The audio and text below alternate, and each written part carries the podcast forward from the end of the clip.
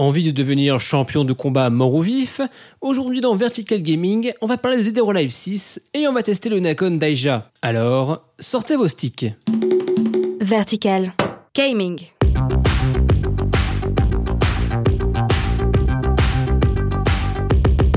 Salut, c'est Etienne et vous écoutez Vertical Gaming, votre rendez-vous hebdo consacré aux jeux vidéo. Aujourd'hui, on va parler simplement de Dead or Alive 6. Or Alive est une série pour moi qui a été souvent deux axes importants, un jeu super beau et super accessible. Il est vrai que DOA pour moi, l'image que j'ai c'est DOA 2 sur Dreamcast et PS2. Un titre super beau pour l'époque et très simple. Eh bien, en fait, c'est très simple. 4 touches, même si en vrai quand tu débutes, il n'y en a que 3. Coup de poing, coup de pied, une chope et un contre. Voilà, avec ça, un jeu super sympa et riche malgré tout. Car nous sommes dans un jeu de combat 3D. Qui dit 3D dit déplacement, dit arène et interaction pour enchaîner son assaillant.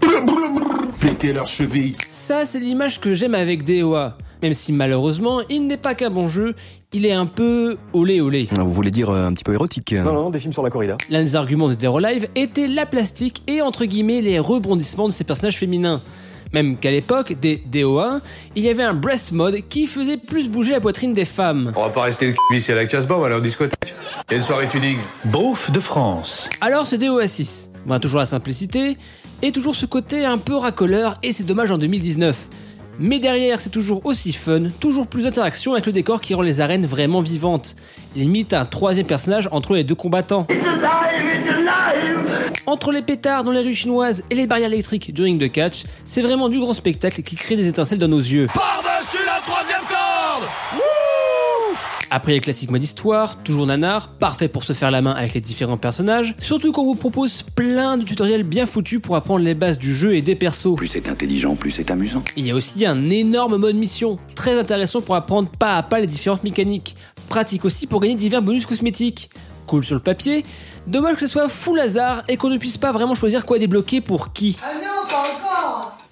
C'est le jeu, ma pauvre Lucette. Dead or Alive 6 ajoute quelques nouveautés comme le système de super, permettant encore de plus profiter des différentes interactions avec les environnements. Des nouveaux personnages comme Nico, une étrange chercheuse aux cheveux bleus. Attendez Nico, euh, comme l'armurière dans Devil May Cry 5 Vous vous êtes donné le mot ou quoi là? I found you. Faker. Le dernier DOA, c'était aussi l'occasion pour moi de tester le dernier stick de Nakon, le Daija. Le fameux stick développé avec Ayane. Elle en parlait déjà lors de l'interview qu'on avait fait pour la sortie de la Soul Calibur 6. Les sticks et moi, c'est un peu une grande histoire. Il faut savoir que l'Eldorado, c'était la sortie de Street Fighter 4, le jeu qui fédérait tout le monde. Du coup, des constructeurs de manettes se lançaient dans l'industrie et vendaient des sticks. Surtout un, Mad Cats. pour les besoins spécifiques de votre chat. Alors qu'on les catégorisait manettes de Ligue 2 pour console, voilà qui sortent du très bon stick avec les Arcade Fire Stick standard et Tournament Edition pour les Street Fighter 4, Soul Calibur 5 et même Street Fighter Cross Tekken. Les meilleurs à mon goût. Et même WWE All Star, un jeu de catch. Comme quoi. Malheureusement, Street Fighter V n'est pas le succès escompté. Mad Cats sont petit à petit, mais c'est l'occasion pour les concurrents de sortir de l'ombre. Razer et Nekon ici.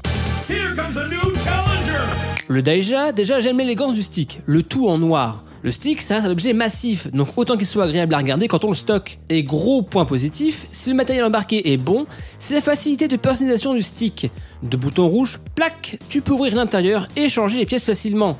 Sauf que tu as le tournevis à l'intérieur et un code couleur pour savoir quel bouton est quoi. Donc si tu veux te la jouer Exhibit du Sanwa et Seimitsu, ça ne dépend que de toi. Globalement, j'aime beaucoup ce stick. Le Daija est bien pensé, j'aime bien le fait que le bouton start ne soit pas à portée de main pour éviter les pauses en pleine game. Mais jusqu'à avoir toutes les touches optionnelles comme L3, R3, Share, Start sur le côté, ben t'es vite perdu. Tu sais pas quelle touche tu appuies, toujours obligé de checker sur le côté. J'ai rien compris. Le Daija est un bon stick. Simple à custom, sobre dans son esthétique générale, il sera un bon compagnon pour de longues sessions à la maison. Il manque juste l'option de pouvoir mettre une poignée ou une lanière pour le transporter lors des gros events. Je pense par exemple comme le Stunfest.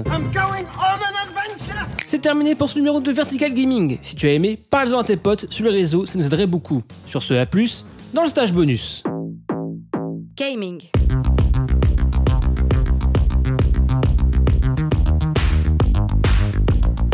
Vertical